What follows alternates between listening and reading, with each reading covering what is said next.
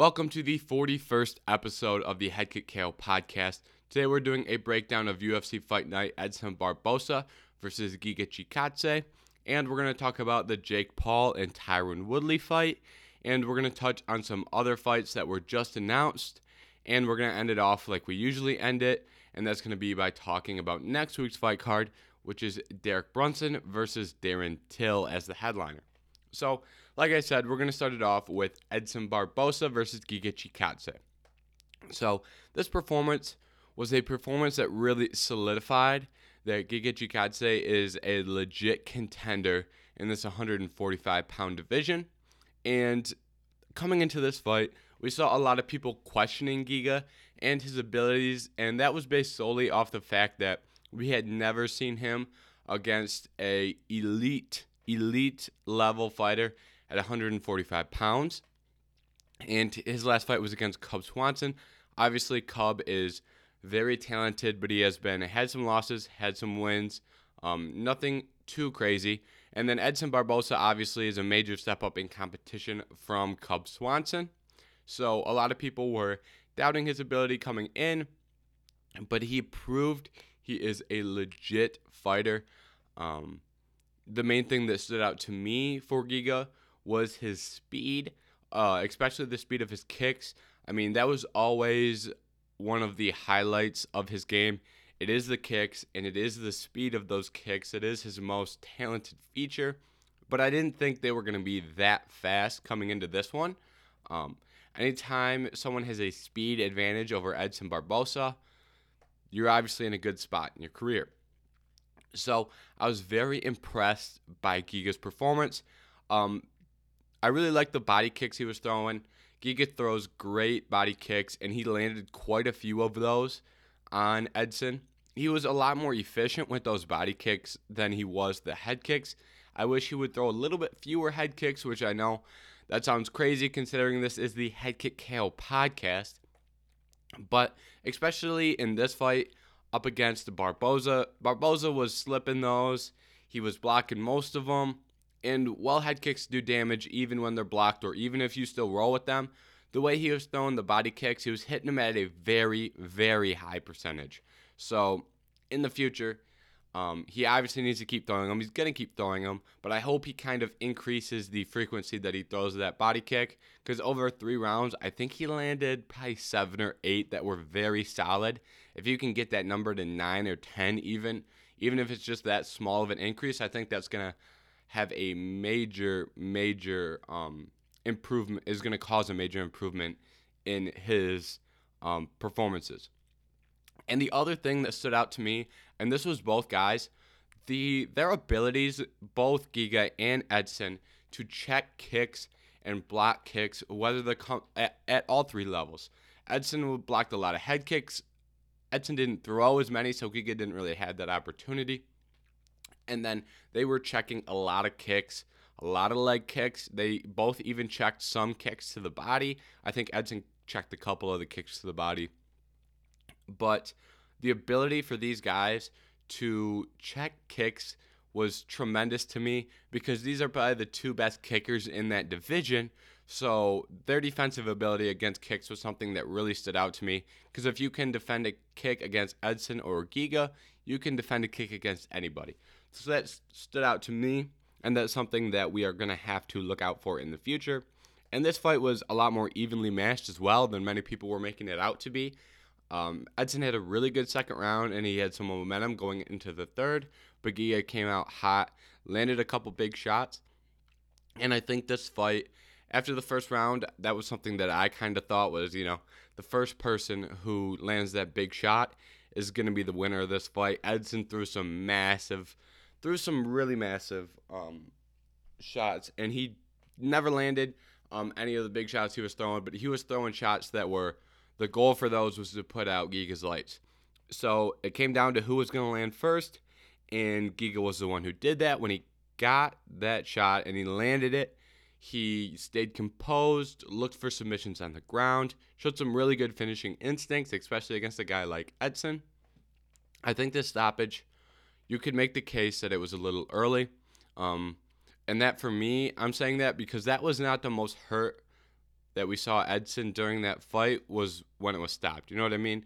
There were moments a minute prior where Edson was hurt way more and it wasn't stopped. Um, I think he recovered a little bit on the ground. Obviously, Giga landed another shot on the feet, and I think he would have eventually ended the fight. But um, when Edson had the chance to recover and kind of be on the ground, he did just that. He recovered a little bit. Obviously, got hit again, like I said, but um, I think you got to give him a chance there because um, I think he was still in that fight at that time. Like I said, I don't think that would have changed the outcome at all, but I just think that is something to think about. And this raises a question. This performance is what is next for Giga? Because you have to move Giga up in these 145 pound rankings. As much as this is a Shark Tank division, and he's going to have to fight um, an absolute monster next. That's just the nature of the top 10 at 145. I'm really interested to see which direction we go here. He obviously said he wanted to be an alternate for the title shot, and he also said that he wanted to fight Max Holloway. Those were his two requests. Now, um, as far as being an alternate for the title shot, it has gotten to the point where that doesn't really matter that much anymore.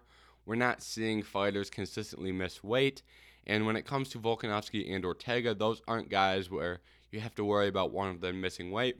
There's going to be a backup fighter. Could it be Giga? That's a possibility, but I don't think that is going to have much of an influence um, on this fight. Now, so that leaves us with the call out of Giga calling out Max Holloway. Now, that is, I don't think that's a direction we should go. I really do not like that. Last time we saw Max Holloway in the octagon, he fought Calvin Kattar, had one of the most one sided performances in MMA history, beat Calvin Kattar, and come, going into that fight, Calvin Kattar was in a position where he was coming off a massive, massive knockout. Um, I believe it was over Dan Ige. Let me double check on that. But that was a performance where um, Calvin Kattar won via vicious knockout. That was the elbow he landed, and that was over Dan Ige. That was that big elbow he landed. Um, I'm sure you remember that. So going into the fight with Calvin Kattar, Kattar was oh my apologies. He landed the elbow on Jeremy Stephens and then edged out a decision over Dan Ige. Uh, that was Calvin Kattar.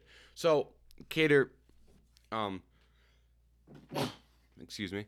So Kattar, um, going into the fight with Max Holloway, Kattar was thought very highly of. People were calling him the best boxer in the UFC. And he was looked very highly upon, coming off two impressive performances, and deservedly so. And then we throw him in there with Max Holloway, and he gets hurt, and he gets hurt bad. Now, I don't want to see the same for Giga. Anytime you have someone of Max's quality, you have to give him highly, highly skilled guys. And Calvin Kattar is one of those guys. Giga is one of those guys. But there's just different levels, and I don't think they're on the same level as Max right now. So basically, what I'm saying is, I don't want to see Giga get into that position where he's in over his head against Max because you're going to be in for a very, very long night. And I think that is a real possibility right now. I think the what makes the most sense for me is Arnold Allen versus Giga.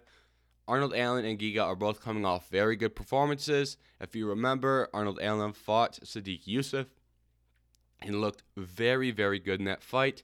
I believe he's at number six right now in the rankings. Arnold Allen is. Yep, he is. And I just think we need to see a slower climb in these rankings for Giga. There's no reason to push him all the way from fighting the number nine guy to the number one guy. And I know a lot of times the rankings don't matter, but um, at 145, the rankings are pretty good. It's not like we're, you know, there's some divisions that are ranked pretty badly, um, but the 145 rankings are pretty telling of who is the best in the world. And jumping from that number nine spot to that number one spot, um, I think Arnold Allen sitting at six is someone who, for both these guys, it makes sense, not just for Giga. The winner of that would prove, you know, I am a legit title contender and I deserve to fight someone in the top five. I don't think it makes much sense to rush Arnold Allen and Giga both into the top five and give them top five opponents. Because, first of all, we're going to run out of top five opponents to give guys. There's only five guys in there. One of them's fighting for a title. So that really leaves you four options in the top five, being Holloway, Yair, the Korean Zombie, and Calvin Kattar. Who knows when Calvin Kattar is going to return? Um, so we really we're really limited really limited on options. Excuse me. So Arnold Allen versus Giga, I think makes sense. Winner gets a top five opponent, whether it be in Kattar, whether it be in the Korean Zombie, whether it be in Yair or Max. Um, it makes more sense in my opinion. And also, if Max Holloway is gonna fight for that, or he's gonna if he's gonna fight before he fights for the belt, because if Max Holloway doesn't fight again this year, he's gonna be fighting for the belt next year. Um, assuming Ortega and Volk, you know, is a standard fight, you know, need a couple months afterwards that pushes the champion into next year.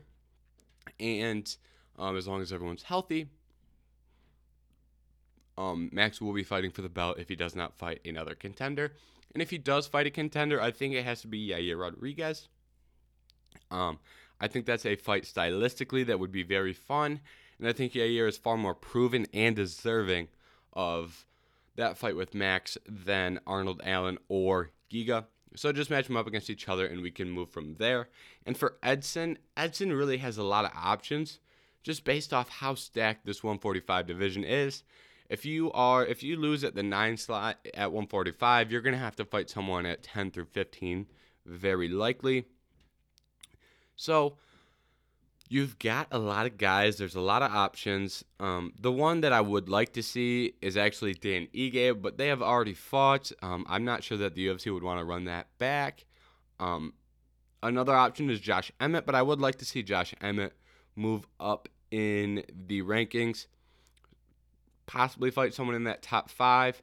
I have been thinking recently Kattar versus Emmett would make sense just because they're both injured right now and they both probably won't fight until 2022. So they make their returns against each other. I think that would make sense. Two guys coming off a long layoff, layoff fighting one another. So that's why I thought Kattar and Emmett. So I'm not sure that the UFC would be looking at Ige versus Barboza, and then if they do Kattar and Emmett, that really doesn't leave Barboza much ahead of him in the rankings. He's probably going to have to slide back, whether he fights Sodiq Yusuff, Ilia Topuria, I think there's a lot of good options there, but I think he's going to have to take on an up and comer in the 10 through 15 slot next. Now, um, that's all I've got for the main event we are going to talk about the other fights off UFC Fight Night Barboza versus Chikadze. But before we do that, we're going to touch on Jake Paul and Tyron Woodley. I'm going to give my thoughts on that as a fight itself, not the whole spectacle, really. So, Jake Paul and Tyron Woodley. I've got T Wood in this one, and I don't have some crazy reason. This is my reasoning. I saw Ben Askren slip a punch from Jake Paul and throw a massive right hand, and he landed that. Problem being, in that exchange, Ben Askren doesn't have much in terms of punching power, so it really didn't do much. Now, if we see that same exchange happen, if T Wood slips a punch and throws a massive right hand and connects like Ben Askren did, Jake Paul's done. His lights are out. I think that is inev- inevitable in this fight. I think he's going to slip. I think he's going to land a big right. And I think he's going to put Jake Paul's lights out. Um, my only concern for T Wood in this fight is the chin and head movement that we have seen recently. And those concerns are not as are not strong enough for me to pick Jake in this fight. And that is because when we have seen Tyron get rocked, it's been against guys like Vicente Luque and Gilbert Burns. I don't think Covington ever landed a shot that rocked him. Um, I don't really recall if Usman did. That fight was a long time ago. Uh, if I remember correctly, that was more grappling dominant from Usman. Usman did 50 45 him, but I don't think he ever rocked him with a punch. So when you look at the times, Tyron Woodley has been rocked It's been from Luque and Burns are the two big ones that stand out to me. Now, is Jake Paul going to hit as hard as Luque or Gilbert Burns? I'm going to have to say no, and I think the majority majority of people would agree with me on that. However, I did meet someone um, in the last couple days that looked me in my face and said Jake Paul hits harder than Vicente Luque and Gilbert Burns. Um, I also don't think he listens to MMA podcasts, so if you're listening, you're probably on the side that Luque and Burns hit much harder than Jake Paul. So, um, like I said, the other thing is head movement. Um, if T Wood doesn't have some head movement, that the, that's the one thing we've seen from all of Jake's opponents. Very little head movement. But if T Wood if T Wood can incorporate some form of head movement in any type of way, I think he's gonna win this fight. Um, and those are the reasons I've got Jake Paul, or excuse me, I've got T Wood against Jake Paul. And the other thing I want to talk about the is Tyron Woodley in the lead up to this fight is probably the most likable Tyron Woodley has ever been. Tyron Woodley, if you don't remember, was not very likable or marketable as a UFC champion.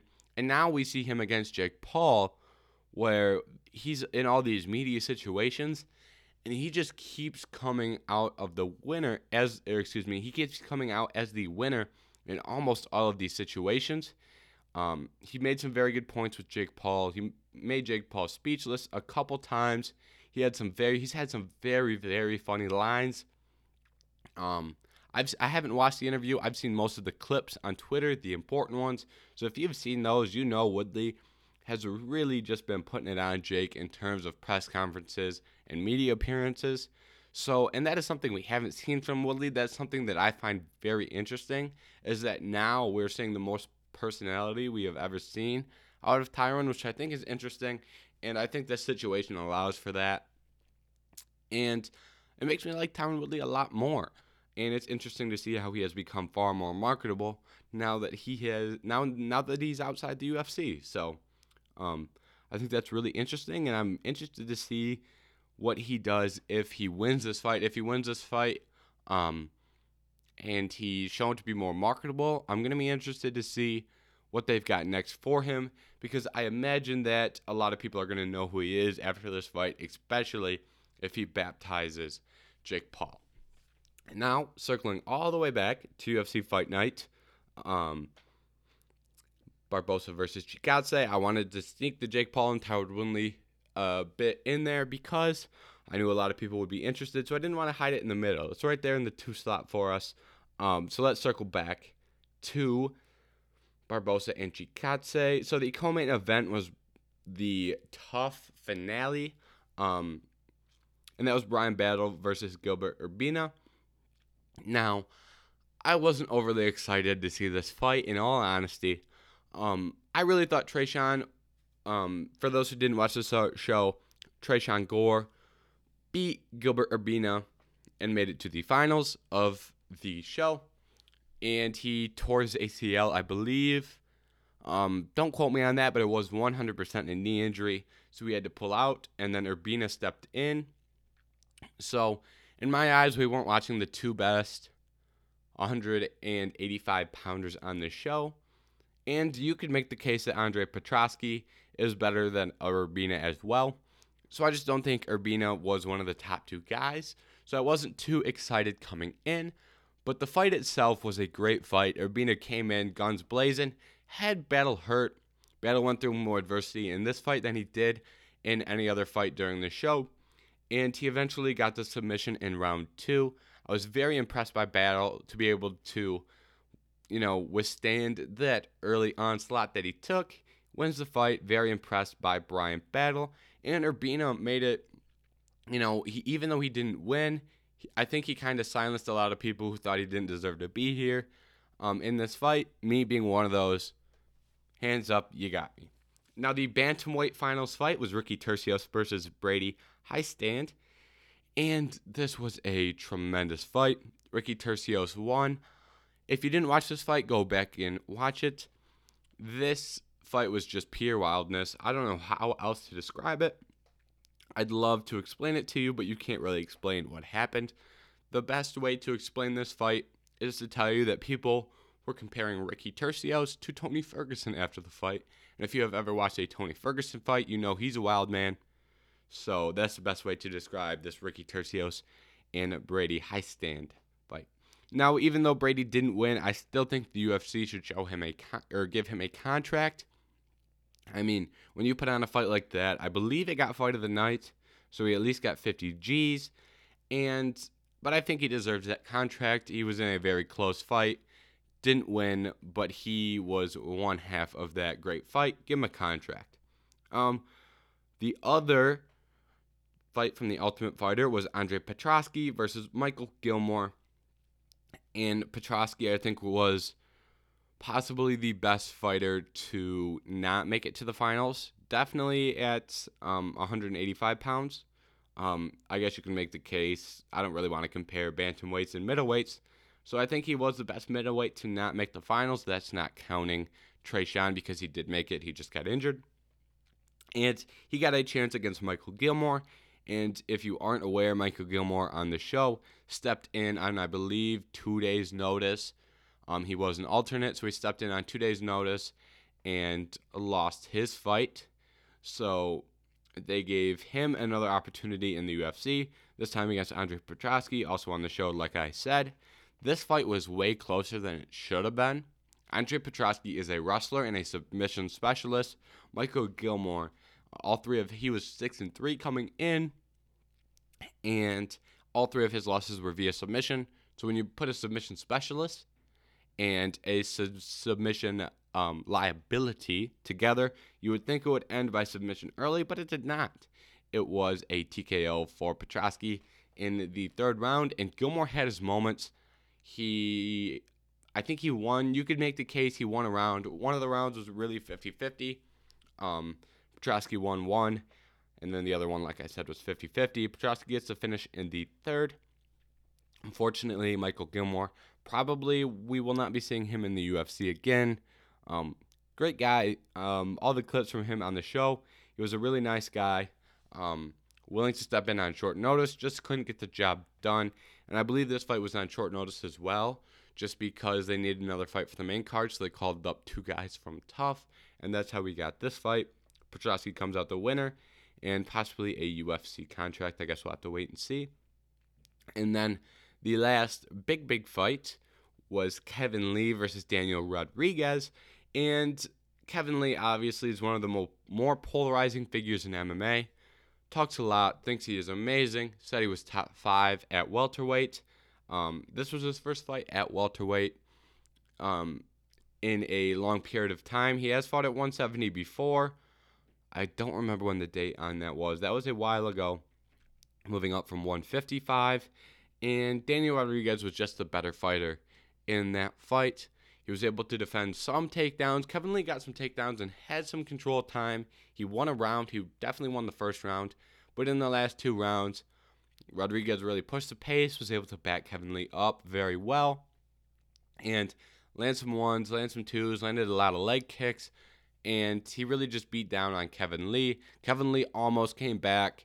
He landed a big shot there in the third, and this was just a really close fight. And Fortunate for Daniel Rodriguez, he came out on top. Kevin Lee did not. Now, these guys both have really interesting futures ahead of them, and it's hard to pinpoint exactly where they go. Because on one hand, you can say Daniel Rodriguez looked tremendous and he deserves a top 15 spot and a big opportunity. But on the other hand, a lot of people are going to say Kevin Lee's a bomb. Now, that makes it really hard because you don't know what, what the UFC is thinking there if the UFC is thinking Kevin Lee's a bum, Daniel Rodriguez isn't going to get an opportunity that a lot of the fans thinks he deserves. And then, in my opinion, Daniel Rodriguez is slowly and very. This is the first fight that he's kind of done it, you know, in a big fashion, I guess, or on a big spotlight just because it was Kevin Lee. He fought Mike Perry and, you know, a lot of people are just like, oh, Mike Perry's a bum, you know, not really that great of a performance. But he beat up Mike Perry. Um, you know, that fight was not very competitive. And Daniel Rodriguez won a large, you know, by a large, large margin. And that's just another, you know, example of, you know, people kind of overlooking Daniel Rodriguez. And I think at this point we have to give him a ranked guy. Um, if some people think he's bad, some people think he's tremendous. So give him a ranked guy, and we'll find out real quick. Um, I don't know how else to put that. And that ranked guy could be a lot of guys. Um, 170 is really interesting right now from 10 through 15. I'd like to see Geoff Neal. I just think that would be a great fight by the style. By the way, these two fight, that would be tremendous. We've got Li Jingliang is fighting soon. Who is Jingliang fighting? I am oh Jingliang and why can't why am I drawing a blank there?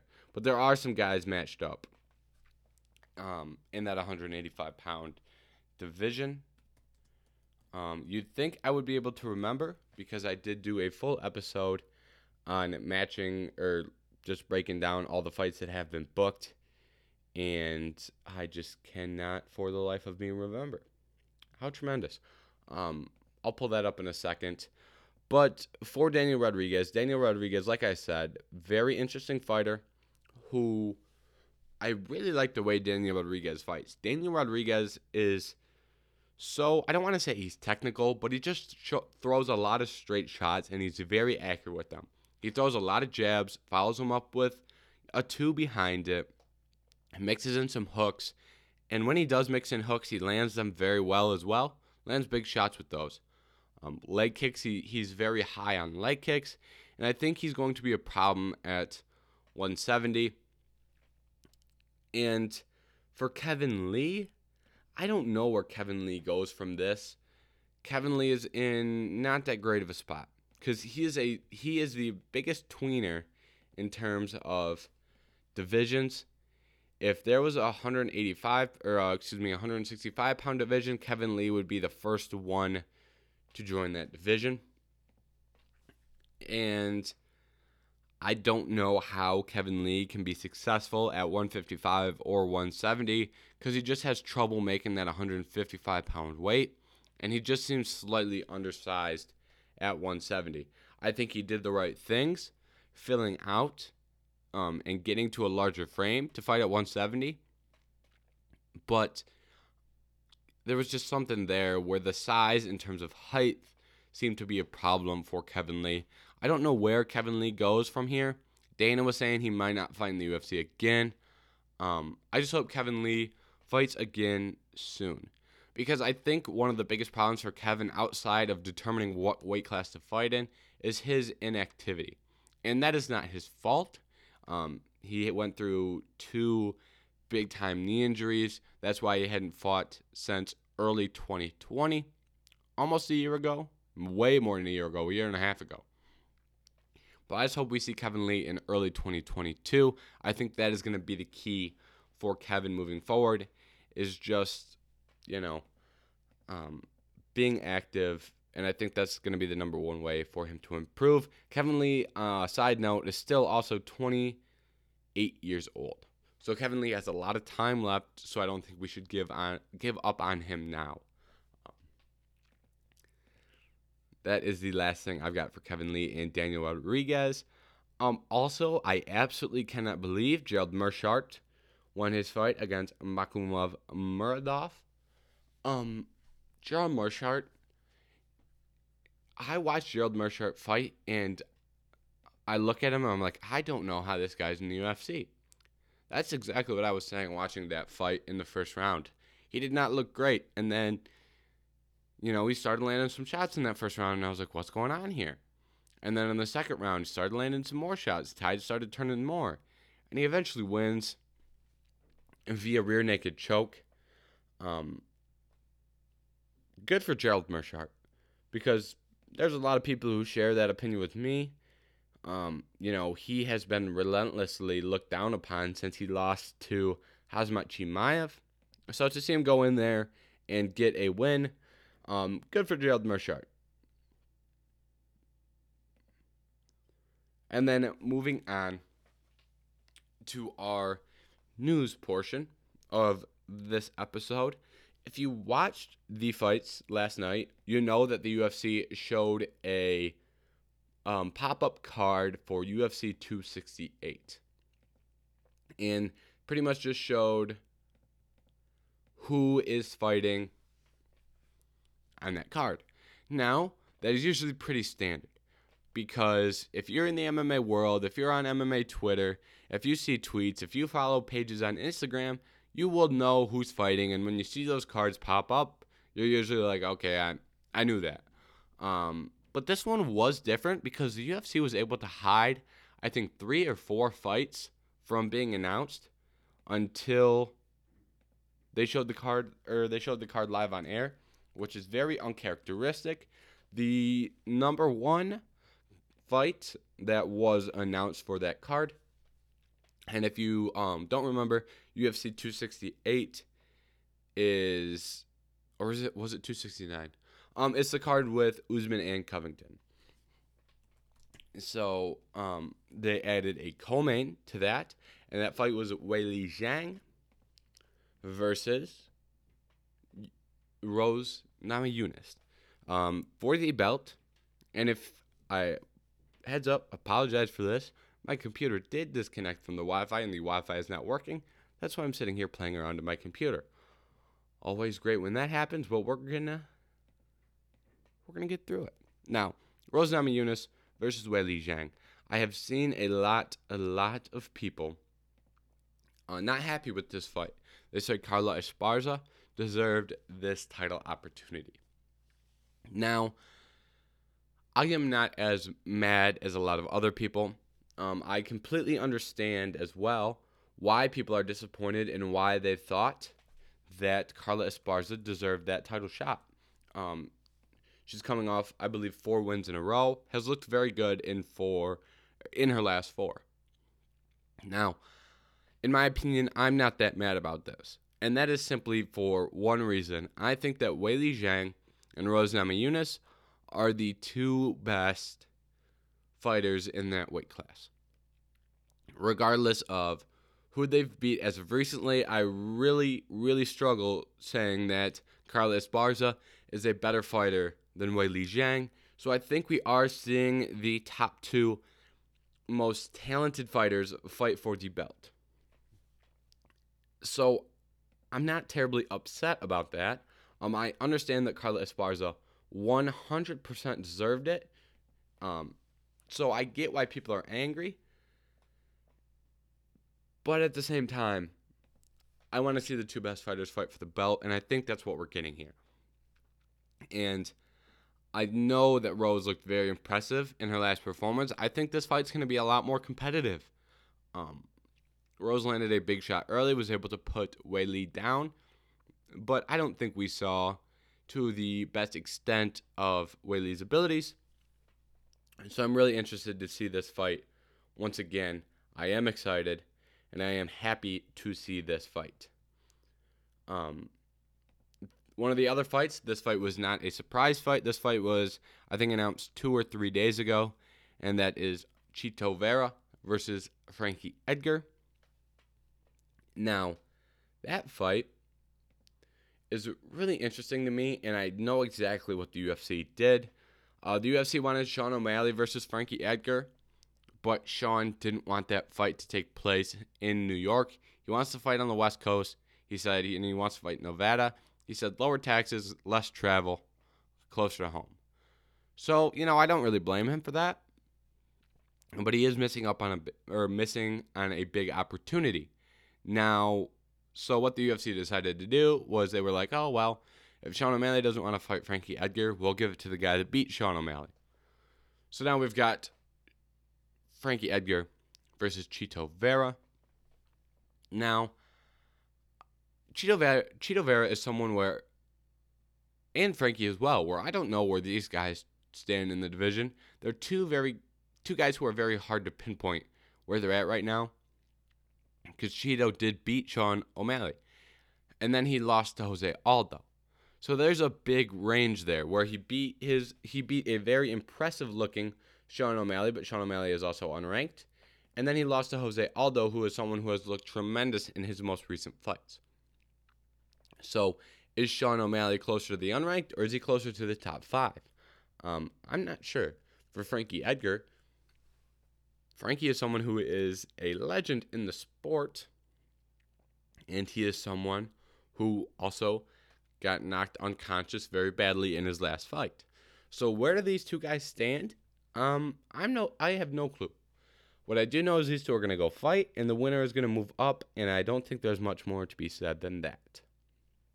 Another fight that was just announced was Irene Aldana versus Germaine de Randamie, and I'm happy they made this fight. Um, there's a lot of directions the UFC can go with 135 and 145. This is obviously at 135, but Germaine has fought at 145. So has Holly Holm. So some of those fighters at 135 like to test the waters at 145. But de Randamie and Aldana, number one and number four, going at it. I think it makes a lot of sense. Irene Aldana um, despite her one setback against Holly Holm as of late, has looked very good. I really like her boxing. She is a very powerful striker. So is Germaine de Randamie. So, in my eyes, this is going to be a fun fight. This is um, a fight I'm going to be looking forward to. And there isn't really much more to be said than that. And if you want an update on my computer situation, it is still not connected to the internet yes, let's go. Um, so everything I've done in the last 10 minutes has been off the dome.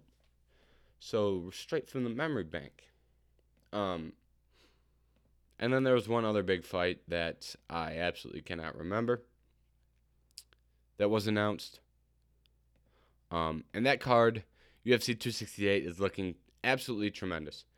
Absolutely tremendous and um, we'll touch on the other fight that was announced if this will load. But if I can't get my commu- computer to connect to the Wi-Fi, we're gonna jump straight to the next thing that I've got remembered in the dome, and that is next week's fight card, and that is Darren Till versus Derek Brunson. This is a really interesting fight to me. Derek Brunson is someone who loves to crash the party. Kevin Holland having a great little fun party, having a good time. Derek Brunson came in, crashed the party with about 150 takedowns in that fight. Or it might have been five that uh, Kevin Holland could not stand up from after he got those takedowns. But, you know, feels about the same, morally. Now, the question is can Derek Brunson do the same thing to Darren Till? We're going to have to wait and see because Darren Till was taken down by Robert Whitaker in the later rounds of that fight, and that really swung the fight's momentum in Whitaker's favor. Now, the question is how much of that was because Darren Till has struggles defending a takedown? How much of that was because he had a blown out knee and it was late in a fight with Robert Whitaker that was really um, majority striking base before that. So not only is Robert Whitaker switching up um, game plans like that, and you know that's I can't imagine Darren Till was thinking, oh, better make out, better watch out for the takedown in that fight. So this fight coming in, Darren Till's going to have a lot more focus on takedown defense than he did with Robert Whitaker, and he's going to be a lot healthier. Um, obviously, if you don't remember, Darren Till did um, injure his knee in the first round of that fight. Or maybe it was the second round. It was really early. And I do think Darren Till is going to be able to stop Derek Brunson takedowns. And based on what we saw with Kevin Holland versus Derek Brunson, based on what we've seen with Brunson versus Adesanya and others, I think when this fight is on the feet, Darren Till is going to have a lot of success. And I think he needs to be a lot more active than he has been. Darren Till, one of the biggest, biggest um, critiques of Darren Till by UFC fans is he's not very active with strikes, you know, and that is a legit gripe that fans have. So I think if Derek Brunson could come out, be active early, I think he's going to catch um, Derek Brunson with some big shots, and hurt him. Even Kevin Holland, I think that fight was on the feet for a total of like five minutes at the most in the entirety of that 25 minute fight. And Kevin Holland was able to land shots that really hurt Derek Brunson. So I think Darren Till is going to be able to do the, do the same. And I've got Darren Till in this one by KO. That is my prediction. And this card has really, you know, it's really hard to know who's fighting on this card because this card has had so many changes, so many rumored changes. Um, Tom Aspinall, um, just to clear up on that, a lot of that is because this card was supposed to take place in England, and then the UFC had to pull out of England because of COVID, so they're still staying um, nationally in the U.S. And um, um, so a lot of the fighters have visa troubles coming over, and that's you know you're gonna have that. These guys thought they were fighting in. These guys thought they were gonna be fighting in England. They're from England. Don't need a visa to travel. Don't need a work visa. Now all of a sudden get switched to America. Now they can't get a visa in time. Have to pull out. That happened to Lerone Murphy. There were rumors it was going to happen to Paddy Pimblett. Then it didn't. Who knows? Um, and it's been really hard to find news. There has been um, conflicting news. Um, I've been in several situations where I've seen fight announcements, fight cancellations from sources that I um, usually look towards. So, um, who knows? Who knows who's fighting on this card? But right now, the only other fight that I'm going to touch on, or actually not true, um, I'm going to touch on a couple fights. But Tom Aspinall versus Serghei Spivac is a big fight. It's the heavyweight fight of the night. It is the co-main. Um, two guys who are coming up in this heavyweight division. Tom Aspinall, 10 and 2. Serghei Spivac, 13 and 2. And I've got Tom Aspinall in this one. Tom Aspinall is someone who I look very highly on, or I think very highly of as a heavyweight prospect. I really liked his fight with Arlovsky. He had some good moments on the feet, took the fight to the ground, won via submission, so that shows to me he's comfortable on the ground. And I think he's just a better fighter in this one. Um, I don't have some big X's and O's um, breakdown. Um, I just think Tom Aspinall is a better fighter, and I think he's going to come out with a win. And then um, other fight I wanted to touch on was Paddy Pimblett versus Luigi Vendramini. Now, um, for those who don't know, Paddy Pimblett is coming in with a good amount of hype. A lot of people really like Paddy. Um, very well known. This is his first fight inside of the UFC. Um, I believe he was fighting in Cage Warriors. He fought in some smaller promotions. Um, finally making his UFC debut. People are excited. People are ready. Um, so we're gonna have to wait and see if Paddy Pimblett is the real deal or not. Um, that's really all to be said for that. And then the other fight that was added. Oh, actually, we're gonna finish talking about this first. Um, that the last fight that I'm going to touch on for this fight card coming up this week is bantamweight fight Jack Shore going up against Liudvik Sholinian. If you were not aware, Liudvik Sholinian is also a fighter from TUF. He is stepping in on short notice to fight Jack Shore. I did not even know that fight was announced until I just saw it. So this is news to me, and I'm bringing news to you. This fight is going to be a very good fight. Jack Shore has looked tremendous inside of the UFC. He has shown a lot of good wrestling. He is 14 and 0. A lot of people think very highly of Jack Shore. He's one of the best unranked bantamweights.